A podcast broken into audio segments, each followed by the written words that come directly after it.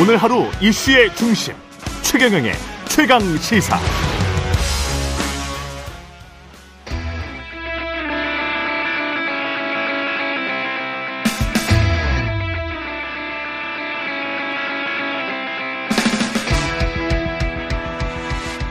네, 최근의 최강시사 청취율 조사 기간 끝났지만 예, 조회수에 저희는 늘 목마르죠. 청취자분들이 가장 좋아하시는 두 분 모셨습니다. 장성철 공론센터 소장, 장윤선 정치 정치 전문 기자 나오셨습니다. 안녕하세요. 네, 안녕하세요. 영광입니다. 영광입니다. 예, 아유, 최강기사 이 애청자분들이 아주 좋아하시더라고요. 두 분 나오면 감사합니다. 주로 이제 팩트에 근거해서 말씀을 차분히 잘 해주시기 때문에 그런 것 같습니다. 방송 직전에 또 그 팩트 확인을 위해서 누군가와 지금 통화를 하신 거죠. 장 소장님은. 예, 예. 예. 뭐 어제도 하고 오늘도 하고 뭐 예. 이렇게 했습니다. 아니 취재 경쟁을 하게 돼요. 예. 기자도 아니면서. 아, 근데 장윤성 기자님 뭘. 워낙 그 인맥도 넓으시고 잘하셔가지고 전 비교가 안 됩니다. 아유. 저 빼곡히 쓰여 있는 노트 네. 보이시죠? 그 대통령실 관련해서도 흥미로운 소식들을 많이 좀 전해 주실 것 같은데 음. 오늘은 대통령실 이야기 먼저 하기 전에 네. 이재명 민주당 대표 수사 이거 아주 지금 재밌습니다. 노웅래 의원도 강제 수사에 들어갔고 정진상 당대표 정무조정실장에 대한 구속영장을 청구한 상태. 일단 구속이 될까요, 안 될까요? 그건 제가 어떻게 알겠습니까만은 네. 만약에 오늘이죠. 네, 오늘입니다. 오늘. 오늘 심리가 열리는데 구속이 안 된다면 검찰이 예상해 놓은 예정해 놓은 로드맵대로 가지 않을 거예요. 음. 김용 구속했잖아요. 정지상 구속해가지고 20일 동안 조사 제대로 해서 결국에는 그 칼날을 이재명 당 대표에게 휘두르겠다라는 음. 생각인 것 같은데 일단 구속영장이 기각이 돼버리면 본인들이 생각하는 수사의 로드맵이 완전히 깨져버리는 것이 아니냐 그런 생각이 들어서 검찰로서는 상당히 명운을 건 그러한 수사 그리고 구속영장 청구다라고 볼 수가 있겠습니다. 음. 검찰의 그 그려놓은 그림은 어떻게 보셨어요? 그러니까 비교적 크게 그림을 그리고 있다고 네. 민주당에서는 보고 있는 것 같습니다. 음. 그러니까 지금 그 김용, 정진상, 유동규를 한 팀으로 보는 거잖아요. 예. 이제 셋 이제 검찰 공소장에 따르면은 셋 중에 한 명만 받으면 받은 걸로. 그리고 어. 이 사람들이 받아서 이재명에게 전달한 걸로. 그것은 뭐 다양하게 정치자금법 위반 사건도 있고 또 뇌물 사건도 있고 뭐 이런 거죠. 어. 그래서 이제 현재 있는 이재명 대표하고 어 그 세 분 그 소위 이제 비서진들과 예. 관련된 사건 그리고 이제 뭐 어제 그제 그 상당히 크게 뉴스가 음. 되고 있는 노웅래 의원 사건. 예.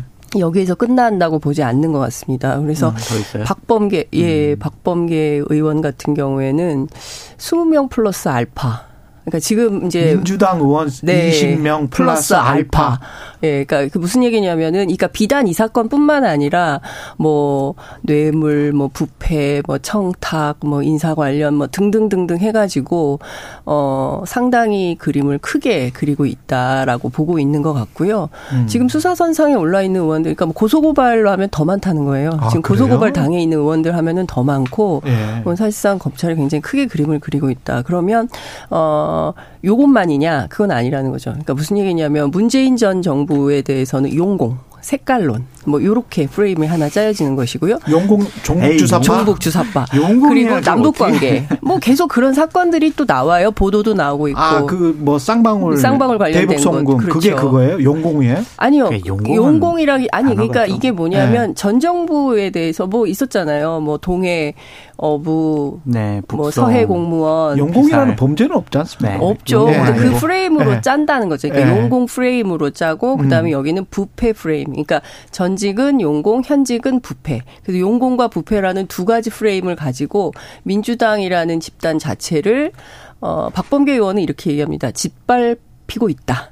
이런 표현을 음. 씁니다. 민주당을 짓밟고 있다. 누가 아. 검찰이 이렇게 프레임을 전임 정권이 인권을 무시하고 또 국민의 생명과 안전을 지키지 못했다면 아. 그 부분은 분명히 조사나 수사를 해서 예. 사건의 진상, 사건 같은 네, 사건의 네. 진상을 제대로 밝혀야 된다라는 음. 생각이고요.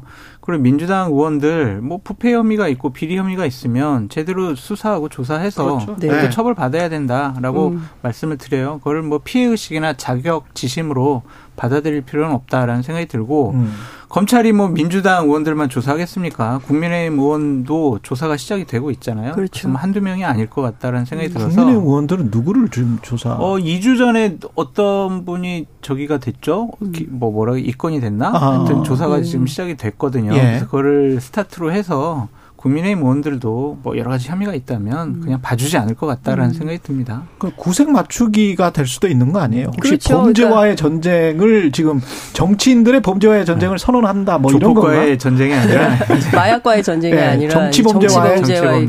전쟁으로 이제 확산이 될 수가 있는 것이고요. 네. 그 제가 이제 들어오기 직전에 노웅래 의원하고 잠깐 통화를 했었는데, 어. 아, 네, 계속 어제는 하루 종일 통화가 안 됐어요. 네. 근데 아. 오늘 아침에 이제 전화가 통화가 됐는데 이제 이런 얘기를 하십니다. 그러니까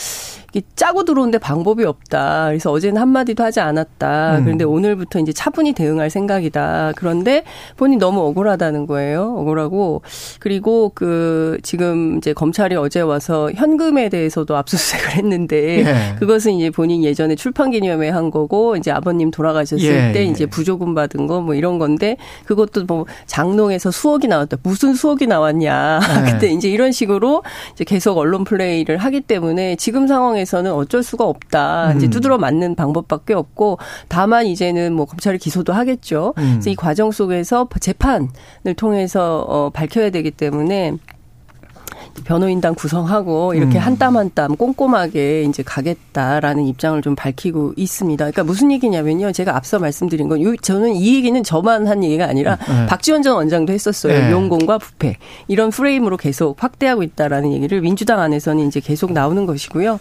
그래서 큰 틀에서 보자면 이제 검찰하고 이재명 대표만 싸우는 것은 아니다. 예. 그러니까 민주당으로 전선이 넓어졌다.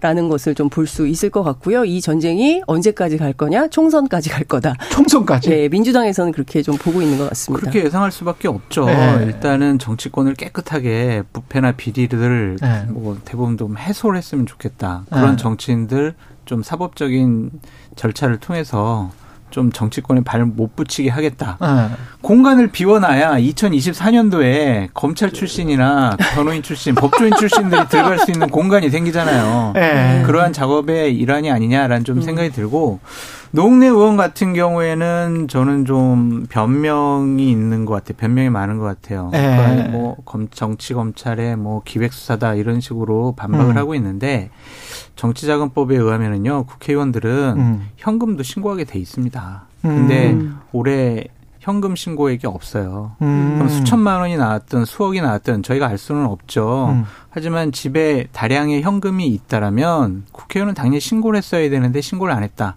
이거는 음. 법 위반이다. 이 부분에 대해서 노웅래 의원이 뭔가를 항변하는 것은 옳지 못하다라고 아, 말씀드립니다. 정치자금법 위반으로 걸 수도 있겠네요. 그럼요. 그 다양한 것은 예. 다양한 방법으로 기소를 하겠죠. 아니 그러니까 뭐 그게 부조금이든 아니면 예. 출판 기념에서 얻은 현금이든 신고를 안 했지 않느냐. 신고해야 돼요. 음. 야, 이 정치인 되기가 참 힘든 거네. 근데 어쨌든 장롱에서 돈다발이 나왔다는 것은 그 자체로 네. 굉장히 충격적인 뉴스인 것이고요. 그렇죠. 그리고 이거는 옛날에 많이 보던 장면입니다. 그렇죠. 예, 옛날에 90년대 네. 초중반 때 이런 보도가 되게 많이 나왔었어요. 검찰 수사를 통해서 뭐 사과 상자, 뭐 장롱 속 돈다발, 뭐 이번에 뭐 초콜릿 안에 뭐 섞어서도 좋다. 진짜로 그렇게 받았으면 사선 중진 의원이 천만 원, 이천만 원을 그렇게 받았으면 좀 점스러운 거 아니에요? 이게 그, 그 정도 돈을 받고 또 뭐, 참, 그러면 정말 부정부패 찌든 국회의원이었다는 건데. 네. 뭐 저희가 네. 국회의원을 안 해봐서 잘 모르겠지만 네. 그걸 일단은 그런 쉽게 받을 수는 있을 것 같아요. 아는 사람 지인이 음. 이렇게 뭐 좀 쓰시라라고 하면 아유 그 부탁할 거 없어요. 음. 라고 하면서 주게 되면은 음. 노정 활동에 많은 돈이 필요하니까 음. 받을 수 있는데 옳지 않은 일인 것 같고. 죄송합니다. 어, 제가 경험담을 얘기를 하면 네. 너뭐 또 그랬잖아 뭐 그렇게 공격당할 것 같아서 아. 경험담은 얘기를 못 할 것 같고 그래요? 많이 깨끗해졌죠. 네. 지금 뭐 정말 몇 백만 원만 받아도 문제가 생기고 천만 원 음. 이상 받으면은 법적인 조치를 당하고 하니까 네. 많이 깨끗해는 졌는데 일단은 그러한 돈들이 그냥 완전히 사라졌다라고 보기는 어려울 것 같습니다. 그렇군요. 예. 사법적으로는 뭐 부정부패가 있다면 당연히 처리를 해야 되는 건데. 네. 이재명 당대표와 관련해서 이제 정진상, 김용 이렇게 쭉 가다가 갑자기 노웅래 나오고 지금 이야기 들어보니까 민주당은 20명 플러스 알파다 뭐 이렇게 한다는데 이게 검찰의 행보가 정치적으로 봤을 때는 민주당의 오히려 단합과 뭐 이 결속력을 다지게 하는 좀 안 좋은 거 아니에요? 정치적으로 해서 해석하면 어떻습니까? 뭐 국민의힘 입장에서요? 국민의힘 입장에서 국민의힘이 아 그렇죠. 국민의 아니요. 그러니까 그거는 한 명만 봐야 되는, 되는 거. 아닙니까? 아니 근데 네. 제가 재밌는 게요. 네. 국민의힘에서도 상당히 긴장을 합니다. 아, 예? 그러니까 이게 여야가 구분이 없는 그렇죠. 거예요. 아. 이를테면은 어 민주당만 이렇게 수사의 대상일까? 절대 그렇지 않다는 거죠. 그- 그 이준석 맞추기라도 몇 명 끌어들일 것이다. 국민의힘도. 아니 검찰이 국민의힘 편이라고 생각을 안 합니다. 아, 국민의힘은. 지금? 네, 그러니까 음. 우리가 정권을 잡았다고 생각을 안 해요. 검찰이 정권을 잡았다. 예, 검찰이 정권을 잡았다고 생각하고 심지어 국민의힘 내부에서 어 떻게 표현도 하냐면 지난 대선은 무승부였다. 민주당도 아니고 국민의힘도 아니고 검사가 정권을 잡은 거다. 이런 얘기까지 하시는 분들이 계세요. 예. 그리고 사실 민주당 내부는 상당히 긴장하고 있어요. 예. 당직자들 같은 경우에는 혹시라도 모르는 꼬투리 를 잡힐 수 있다. 그러니까 예전 같으면 관행으로 회계상에 뭐 이렇게 처리하고 뭐 이랬던 그렇죠. 일들이 있었다면 네. 이제는 그렇게 하면 안 된다. 혹여라도 검찰이 들어와서 이거를 문제 삼을 수 있기 때문에 그런 것도 없게 해라. 그래서 상당히 회계 같은 경우에는 각 의원실마다 그리고 당 내부에서 상당히 긴장하면서 그런 걸 정리하고 있다는 얘기가 있습니다. 근데 과거의 관행대로 뭐 특활비를 썼는데 거기에서 뭐가 나왔다라고 하면 그거를 이제 법적으로 걸면 걸릴 것 같은데. 뭐 그렇죠. 예. 그러니까 어찌됐든 그거는 검찰이 걸릴 것 같아요. 눈, 눈 저도 똑바로 취- 두고 보고 있기 때문에 그렇죠. 예. 예. 근데 특활비 갖고 걸기는 좀 그렇지 않나요? 특활비는 음. 뭐 영수증 없이 마음대로 그렇죠. 쓸수 있는 돈이기 때문에 음. 그리고 법적으로 문제 집행이 되기 거죠. 때문에 그거는 음. 또 잡기도 어려워요. 네, 어려워요. 예. 알겠습니다. 증거를 안 남겨놓으면. 이런 상황에서 저는 이제 원심력, 구심력으로 좀 생각을 해보는데 윤석열 대통령은 어 지지율이 이제 구심력이 돼서 당까지 이렇게 쭉 끌고 나가야 되잖아요. 그래서 다른 요소들 어떤 실정이랄지 뭐 실수랄지 이런 것들이 원심력 요소가 나오면 안 되는 거고 제가 이제까지 보기로는 이제 민주당 같은 경우는 당 대표의 리- 사법 리스크 그게 이제 구심력으로 작동을 해가지고 당이 뭐 해체 분당 뭐 뭐 이렇게 되면은 또 안 되는 거고 네. 이 상황 자체는 어떻게 보십니까? 둘의 지금 역학사 관계가 분명히 있을 것 같은데. 윤석열 대통령 얘기는 뭐 뒤에 할 기회가 예, 있겠죠. 민주당부터 이야기를 이재명 하면 당대표로서는 음. 본인이 사법적인 리스크가 있다고 하더라도 음. 분신과 측근이 한 명은 구속당하고 구속 위기에 처했더라도 일단은 2024년도 총선 공천권은 현실적으로 이재명 당대표가 갖고 있다 라고 생각할 수밖에 없잖아요. 지금 현재 네, 예. 뭐 지금 뭐 기소당한 거 있고 재판 받은 거 재판 받고 있는 거 있고 앞으로 더 기소당하고 재판 받을 게 많이 생기겠지만 어쨌든 2024년도까지 1심 판결이 나온다든지 아니면은 뭐 법정 구속 당해 가지고 뭐 감옥 간다든지 그럴 경우를 상정하기는 상당히 어려울 것 같아요. 음. 그럼 현실적으로 여러 가지 사법적인 리스크는 있지만 공천권을 갖고 있는 이재명 당대표의 눈치를 민주당 의원들이 안 볼 수가 없을 거예요. 지금 봅니까? 보죠. 보니까 아. 당연히 지금 이재명 당대표 분신과 측근에 대한 사법적인 리스크를 의원들이 나서서 음. 의원들에게 설명하고 또 온몸으로 방어를 하고 성명서를 몇 개씩이나 내고 이재명 당대표에게 잘 보이기 위한 충성 경쟁이 지금 일어나고 있다. 그리고 아 이건 잘못돼 가고 있는 것 같아. 이 정말 성남시장 시절에 있었던 사법적인 리스크를 왜 우리 당이 지금 이렇게 보호를 해야 돼?라고 하는 분들은 입을 다물고 있죠. 아 아니 조홍천 아니 뭐 의원은 조홍천 이원욱 두 분밖에 없잖아요. 이상민. 지금. 아, 이상민. 이상민 세 예, 분. 뭐 예. 더 있을 뭐 거예요. 예. 더뭐 있어요. 앞으로도 나오겠죠. 공개적으로 발언하는 분들은 그 정도밖에 없다. 예. 뭐 근데 저는 사실 민주당 출입 기자를 되게 오래 했었는데요. 그러셨죠. 예. 예. 근데 사실 장수님 좀 잘못 보고 계세요. 아, 그래요? 예, 민주당이 부글부글해요? 어, 아니요. 부글부글한 게 아니라, 그러니까 민주당은 좀 어떤 정당이냐면요. 제가 이제 올해 정당 취재를 좀 아. 해보면, 민주당과 국민의힘은 문화가 좀 달라요. 정치 음. 문화가. 그러니까 국민의힘은 이를테면은, 어, 대표가 굉장히 중요하고 대표가 오다를 때리면 음. 그대로 쫙 수미 일반하게 집행이 되는 아니에요, 아니에요. 정당이에요. 아니에요? 아, 대통령. 아, 대통령, 아, 대통령. 아, 죄송해요, 죄송해요. 대통령. 아, 예전에는 대표 시절이 있었기 네. 때문에. 총재 시절 대표 시절. 네. 옛날 얘기해서 죄송합니다. 근데 대통령이 이제 얘기를 하면 바로 이제 이행이 되는 그런 조직이죠. 근데 음. 민주당은 좀 문화가 그런 문화가 아니에요. 음. 약간 들이받는 문화가 있어요. 그러니까 예컨대 무슨 얘기냐면 얼마 전에도 저는 굉장히 재밌게 봤는데 그 이재명 대표가 이제 그 불법 사채 문제에 대해서 되게 관심이 많아가지고 예. 그 가계부채 대책으로 해가지고 그 불법 사채 무효법을 만들어라 막 이렇게 얘기를 했어요. 음. 그러니까 근데 정책위 의장이 뒤집었거든요. 그러니까 무슨 얘기냐면 대표가 얘기한다고 해서 그대로 집행하는 것이 아니라 본인들이 판단해서 아니다 싶으면 뒤집어 엎기도 하고요. 음. 그리고 경우에 따라서 이재명 대표가 총선권 아니 총선의 공천권을 2024년에 반드시 갖고 간다 이렇게 말씀하시잖아요. 그러니까 지금으로서는 그래요. 그런데 상황이 변화하면 이 당은 대표도 바꿀 수가 있어요. 아, 예. 저는 그렇게 봅니다. 왜냐면요. 아. 이 당은 상당히 이제 진영화된 분들이 계세요. 아. 그렇기도 아. 하고 큰 틀에서 봤을 때 당이 위기다. 그러면 상당히 뭉칩니다. 아, 네, 상당히 뭉쳐서 대응을 하죠. 그런데 만약에 그 과정에서 이러저러한 문제가 생기거나 변화가 필요하다거나 이번 선거에서 우리가 질 것 같아. 이대로 하면 안 돼. 라고 판단하면 그 흐름을 바꿔버려요. 그래서 저는 예 비대위로 구성하든 뭘 하든 그래서 제가 보기에는 그 힘이 국민의힘보다는 훨씬 세다. 그래서 제가 가끔 하는 얘기가 어, 국민의힘은 의견 하나로 통일할 수 있지만 음. 민주당 같은 경우에는 10명 모이면 한 100가지 의견이 나온다. 의견 조율이 잘 안 된다. 그래서 경우에 따라서는 대단히 정신없고 흩어져 있고 뭐 이런 모습을 볼 수가 있다. 여당일 때와 야당일 때가 좀, 좀 다르기도 하죠. 예. 않을까요? 네. 왜냐하면 뭐 문재인 정권 하에서 민주당이 그렇게 뭐 당대표나 대통령에게 들이받고 그러지는 않았잖아요. 그래서 음. 여당이냐 야당이냐 그걸 놓고 봐야지 음. 문화 차이라고 보기엔 좀좀 어렵다라고 말씀드립니다. 음. 한 10분 남았는데 대통령실 네. 이야기 아까 대통령실도 저 결국은 이제 지지율이라고 저는 보는데 지지율이 탄탄하게 탄탄도 아니에요. 사실 막 40%만 되면 지금 상황에서는 탄탄이라고 저는 보는데 30% 내외에서 탄탄하잖아요. 네.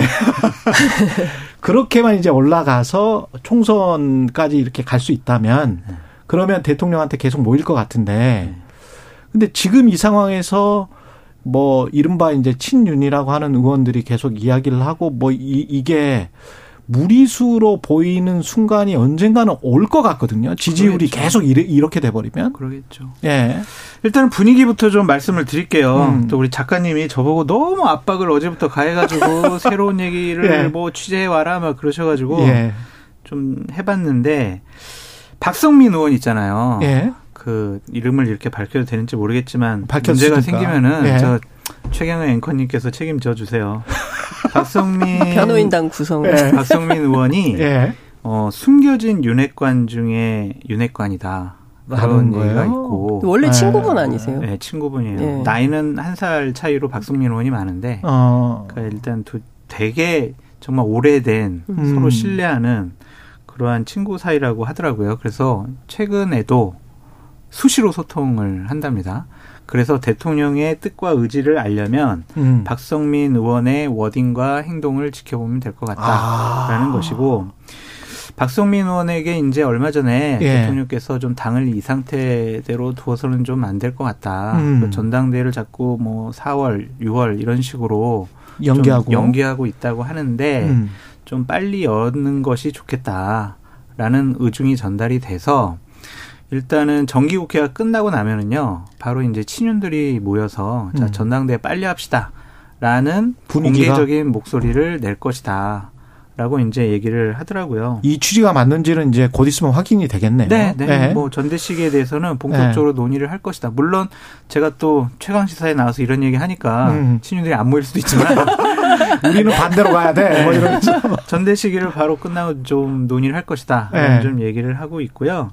또 이제 나경원 의원 같은 경우에는 이제 출마할 것이다. 난 출마할 거다라는 네. 이제 의지를 표명을 하고 있는데 음. 결국에는 출마를 못할 거다. 그래서 결국에는 김기현 의원하고 함께 좀 여러 가지 행보를 같이 하지 않겠느냐라는 네. 거고 김기현 의원이 지금 세미래라는 의원들 공부 모임을 하고 있는데 다음 주부터는 김기현 의원의 그런 모임에 함께 하기로 했대요. 아. 그래서 좀 김기현 의원에게 힘을 실어주는 것이 아니냐. 나경원 플러스 김기현. 네. 그래서 네. 정진석 비대위원장이 며칠 전에 아, 저 전대 안 나가요. 음. 저 이제 심판자 할래요. 라고 빠졌잖아요. 네. 그래서 본격적으로 지금 전대 후보군들이 레이스가 시작됐군요. 아니 정리가 되고 정리가. 있는 음. 과정이다. 근데 안철수 의원 이야기를 제가 들어보니까 안철수 의원은 지금 positioning이 제 느끼기로는 유승민 의원이 가지고 있었던 어떤 그렇죠. 그 원의 네. 지분들 같은 네. 거를 빼서 올려고 하는 그런 포지셔닝으로 가고 있는 것 같아요. 제가 근데 분위기를 느낀 거죠. 네, 아. 인터뷰를 보니까 인터뷰를 네. 들어보니까 예. 대통령이 음. 나를 밀어주지 않겠구나. 그렇죠. 네. 신인들이 나랑 손잡을 생각이 없구나. 네. 그러면 나는 비윤의 대표 주자가 돼야 되겠다. 유승민 대표는 전 대표는 출마 안 할 가능성이 높다. 출마하더라도 출마하더라도 여러 가지 그럴 것 같아요. 안 되도록 많은 네. 제도적인 개선을 할 것이다. 룰을 음. 바꿀 것이다라고 생각을 할 거기 때문에 그러한 포지션을 삼는 건데 뭐 그것이 음. 성공할지 안 성공할지는 모르겠지만 일단은 대통령과 대통령실의 분위기는 음. 전당대회를 좀 뒤에 하지 말고 좀 앞당겨서 했으면 좋겠다. 음. 그래서 친윤들이 어떤 움직임 보이는지 앞으로 좀 지켜보시죠. 음. 근데 국민의힘 주자들은 어 1, 2월에 하기를 정말 갈망하고 있는데 음. 실제로 당에서는 6월 정도에 하지 않을까라고 생각하고 스케줄을 짜는 것 같아요. 아, 6월이나? 예, 6월 6월 정도 얘기를 하고 있더라고요. 그 전에는 어려울 것 같다라는 얘기를 주자들은 하고 있습니다. 그리고 이제 김기현 의원에 대해서 이분이 굉장히 인지도가 낮잖아요. 그렇죠. 제가 그걸 물어봤어요. 이분 굉장히 워딩이 요새 너무 세지더라. 세죠. 과격하다. 네. 도대체 네. 왜 이러는 거냐? 그 점잖은 분이 왜 네. 이렇게 말을 세게 왜, 하시냐? 왜 그랬더니 네. 어, 마음이 너무 급하다는 거예요. 아, 마음이 너무 급해서 센수를 밟는다. 근데 음. 그 얘기를 하시더만요. 영남 지역 분들의 정서는 품격을 굉장히 중요하게 생각한다는 거예요. 네. 물론 이제 국민의힘 의원이기 때문에 그럴 네. 수 있지만 그래서 이제 품격 이 굉장히 중요한데 어. 김기현 의원의 그런 센 발언, 센 워딩이 결코 선거에 도움이 안 될 텐데 음. 왜 저런 무리수를 두는지 모르겠다. 뭐 이런 얘기를 하더라고요. 아니, 대통령 저 있어요. 저 다른 후보 군들 그러니까. 정리해 주세요. 그거 아니에요? 저기 손 들고 네. 저도 좀 한번 봐주세요. 네. 저도 강경합니다. 뭐 이런 네. 거 아닙니까? 그 정진석, 네. 나경원, 지금 뭐 안철수도 대통령실에서 미는 사람이 아니면 음. 후보 많이 정리되고 있잖아요. 근데 안철수 의원은 대통령님하고 수시로 좀 소통을 하시는 것 같던데요? 소통만 해요. 근데 그 기조가 이렇게 가는 게 특히 이제 MBC 관련해서도 전용기 배제부터 시작해서 이제 앞으로 이제 쭉 갈 것 같잖아요. 광고도 주지 말라. 뭐 이런 식의 이제 반응까지 나왔단 말이죠. 근데 그 일반 시민사회에서는 이런 말이 나올 수 있지만 권력자들이 국민의힘 지도부에서 이렇게 해버리면 이건 굉장히 큰 압박이 되는데 언론 탄압으로 충분히 비칠 수가 있어요. 그 다들 아시겠지만 네. 동아일보 백지 광고 사태를 연상케 하는 발언이었습니다. 그리고 네. 이제 그 뭐 보도를 다 하긴 하셨겠지만 보고 읽어요. 그러니까 준비해온 메시지를 읽고 있는 거거든요. 네. 그러니까 어, 국회의원이 네. 국회에서 특정 언론사를 향해서 삼성 등 특정 기업을 거론하면서 광고 주지 마라. 그리고 불매 광고하는 기업 불매 운동하는 해야 된다라고 말하는 것 자체가 사실 그동안 없던 풍경입니다. 그리고 써왔어. 있을 수 없는 심지어. 거죠. 예. 예. 그 이게 언론 탄압이 아니면 뭐가 언론 탄압입니까? 그리고 지금 그 윤석열 정부 오세훈 시장이 하는 행태를 보면 지금 돈을 다 끊고 있는 거거든요. 그렇죠. 네. 네. 이런 방식으로 네. 실질적으로 운영을 못하게 음. 그리고 이제 박성재 사장 같은 경우에는 경영의 문제를 삼아서 사실상 뭐 MBC 내부에서는 민영화 수순을 밟으려고 하는 거 아니냐라는 얘기까지도 나오고 있고 YTN 문제도 있고요. 그러니까 전반적으로 보면 언론을 사용하거나 민영화하려는 방식으로의 접근을 과거에 언제 했었냐면 이명박 정부 때 했었어요. 그랬다가 그렇죠. 상당히 언론에 큰 반발을 받았었습니다. 근데 그것을 다시 시작을 하고 있어요. 그럼 이걸 누가 하고 있느냐? 역시 대통령실 안에 누군가가 컨트롤 타워가 있다는 음. 얘기가 취재가 되고 있습니다. 누가 컨트롤 타워예요? 잘 모르겠는데 알잖아요. 알잖아요. 그 빨리 얘기하세요. 저는 TBC 같은 경우에는 네. 조작 왜곡 선동 네. 방송을 하고 있다라고 국민의힘 쪽으로부터 상당히 많이 공격을 받고 있고 네. 그것을 가장 많이 피해 봤다라고 오세훈 시장은 많이 얘기를 하고 있지 음. 않습니까? 음. 그러니까 TBC 방송국에 TBS, 대해 TBS, TBS 방송국에 네. 대해서는 음. 다른 의미가 있는 것 같은데 음. MBC에 대해서 저렇게 비대위원이 광고 끊어야 된다라는 얘기를 한다든지 음. 취재 제한을 하고 보도 통제를 하는 형식으로 접근한다라는 것은 상당히 잘못된 일들이 벌어지고 있다라고 말씀드릴 수밖에 없습니다. 조금 더 세련되게 법에 맞게 그렇게 해야지 감정에 기반을 한 여러 가지 조치들이 취해진다는 것 자체가 대통령과 대통령실의 언론관, 언론을 보는 눈이 관점이 잘못된 것이 아니냐. 이것은 21세기 민주주의 사회에서 상당히 후퇴되고 있는 언론 자유, 이것에 대해서는 다시 한번 생각을 해봤으면 좋겠다라고 말씀드립니다. 홍보와 세련된 말씀을 하셨는데 그 가난을 대상화한 거는 맞은 것 같거든요. 캄보디아에서 김건희 여사가 사진을 찍은 것 그리고 이제 아주 유명 사진 작가가 저거는 조명을 어디에서 어떻게 쳤고 뭐 이런 음. 것까지 쭉 이렇게 분석을 해놨더라고요. 그러면 이게 조명까지 다 들어갔다는 거잖아요. 그거는 이게 세련된 거는 아니거든요. 이게 왜냐하면 사람들이 눈치채지 못하게 홍보를 해야 되는 거거든요. 근데 사람들이 다 눈치를 채버리면 어떤 이미지를 주려고 하거나 어떤 메시지를 주려고 하는데 그거를 그냥 다 알아. 그 메시지의 의도를.